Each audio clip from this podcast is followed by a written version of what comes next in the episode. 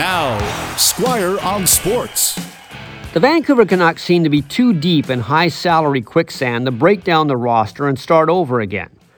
Most of the players who make big money are too expensive for other teams to take.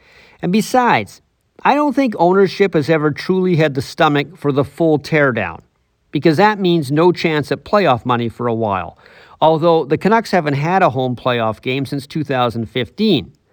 Now, just before John Tortorella was fired as the Canucks head coach, he said that the organization was still clinging to the memories of 2011, wanting to retool the core group from 2011 and hope for another run.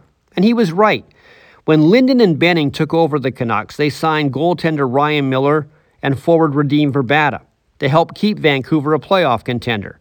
That was their big chance to start fresh, but they didn't, and maybe they were told they couldn't. Benning should have done it a few years ago, a second chance at the right thing, and Rutherford and Allvin should be doing it right now. But I don't think it's possible at the moment, which is too bad. If the Canucks had broken things down in 2014 and started over, they might have had a chance to draft Connor McDavid. If they had broken this team down a year or two ago, they might have a shot this year at drafting Connor Bedard. Squire on Sports on 980 CKNW.